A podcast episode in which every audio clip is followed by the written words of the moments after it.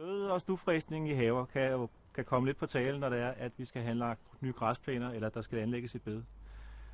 Egentlig så bør man ikke, eller behøver man ikke at gøre noget ved stødet. Øh, det kan bare få lov til at rådne væk, og det tager en rumtid. Men altså, hvis det er, at, at det er sådan, at der skal anlægges noget, så kan det komme på tale med, at man øh, fræser stødet.